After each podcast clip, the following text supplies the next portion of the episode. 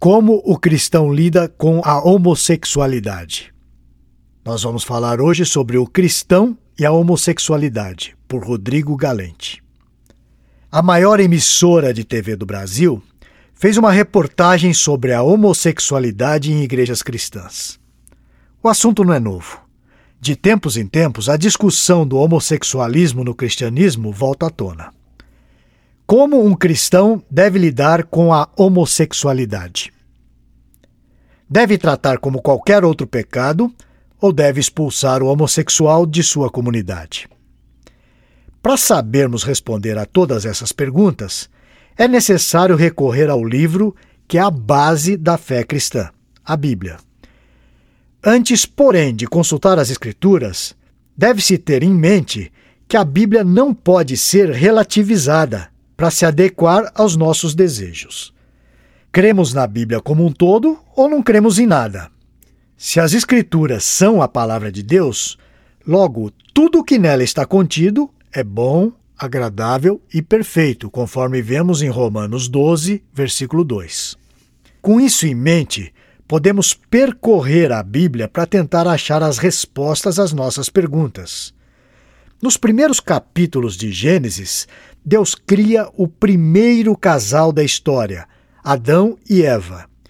A primeira união na criação do mundo foi feita por um casal heterossexual, homem e mulher, diferentes, mas um completando o outro. Como diz John Stott, a relação heterossexual é muito mais do que uma união de corpos. Ela é uma mistura de personalidades que se complementam, por meio da qual a rica unidade criada dos seres humanos é novamente vivenciada.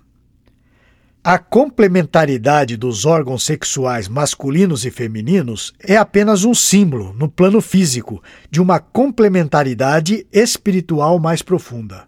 E esse parece ser o padrão divino para toda a narrativa. Não vemos em momento algum ação positiva de Deus para com a homossexualidade, mas vemos diversas condenações, entre as quais podemos destacar os textos que encontramos em Gênesis 19, versículos 1 a 13, em Levítico 18, versículo 22, e no mesmo Levítico capítulo 20, versículo 13, em Romanos capítulo 1, versículos 18 a 32, em 1 Coríntios capítulo 6, versículos 9 e 10 e 1 Timóteo capítulo 1, versículos 8 a 11. A comunidade LGBT é formada por lésbicas, gays, bissexuais, transexuais, travestis e transgêneros. Embora alguns teólogos e pessoas ligadas a essa comunidade LGBT tentem trazer novas leituras sobre a homossexualidade nas passagens citadas, elas se aplicam apenas a determinadas culturas e estilos de vida.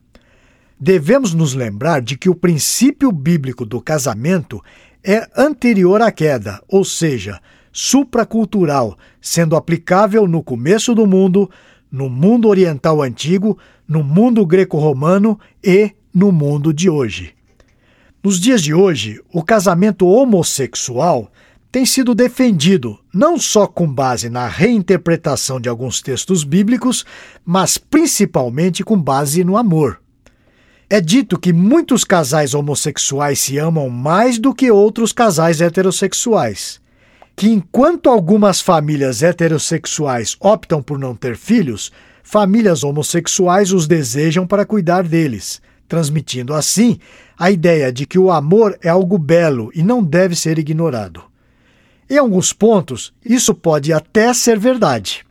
Porém, os cristãos não podem considerar o amor como o único elemento absoluto e decisivo na vida das pessoas. O amor precisa da lei, da lei de Deus para guiá-lo. Mais do que isso, o amor é o cumprimento da lei, conforme nós vemos em Romanos 13, versículos de 8 a 10.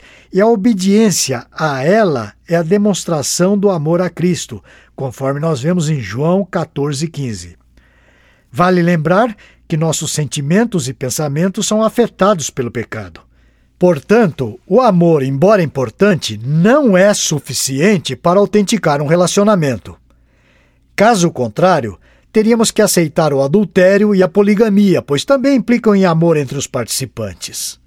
Não podemos também adotar o discurso Deus me aceita do jeito que eu sou, ou então Deus me fez assim e pronto. Deus de fato nos aceita apesar dos nossos pecados.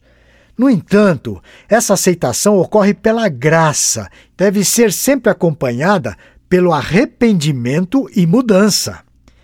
E se as Escrituras nos dizem que o homossexualismo é contra a lei divina, caso se converta, o homossexual deve considerar essa afirmação. Como o convertido deve, então, se comportar com a homossexualidade? É impossível analisar cada caso individualmente.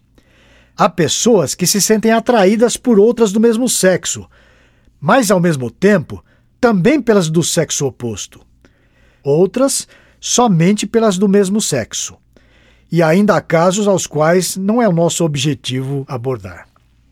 O que vale saber é que, na impossibilidade do casamento heterossexual, o celibato é alternativa bíblica. Vale lembrar que grandes homens de Deus durante a história foram celibatários, entre eles o maior teólogo de todos os tempos, Agostinho de Hipona, no século IX, e recentemente o anglicano John Stott. A abstenção da vida sexual é assustadora para muitas pessoas. Vale, no entanto, refletir a respeito. O que é mais importante obedecer? Os desejos sexuais ou a vontade de Deus? Seguir os hormônios ou uma mente e um coração regenerados. Caso o sexo seja mais importante do que obedecer a Deus, é possível que essa postura seja uma idolatria, precisando ser curada nesse coração.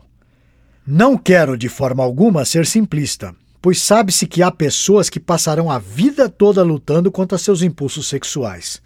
E é exatamente por esse motivo que a ação da igreja é tão importante para ajudar aqueles irmãos que possuem tendências à homossexualidade. Cabe aqui, então, a seguinte pergunta: Como os cristãos em geral devem reagir a essa situação?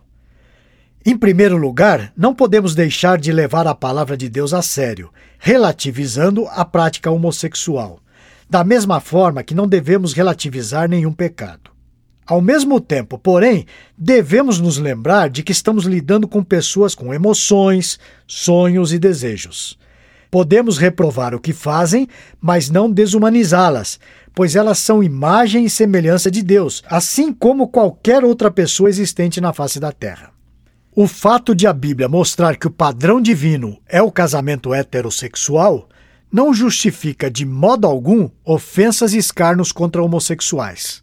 Algumas dessas pessoas não gostariam de ter essa inclinação à homossexualidade, e muitos lutam contra ela, incluindo irmãos na fé.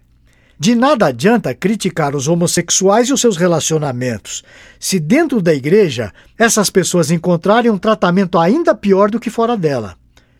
A atitude cristã deve ser a de andar ao lado dessas pessoas, lembrando de que todo cristão tem suas lutas e tentações.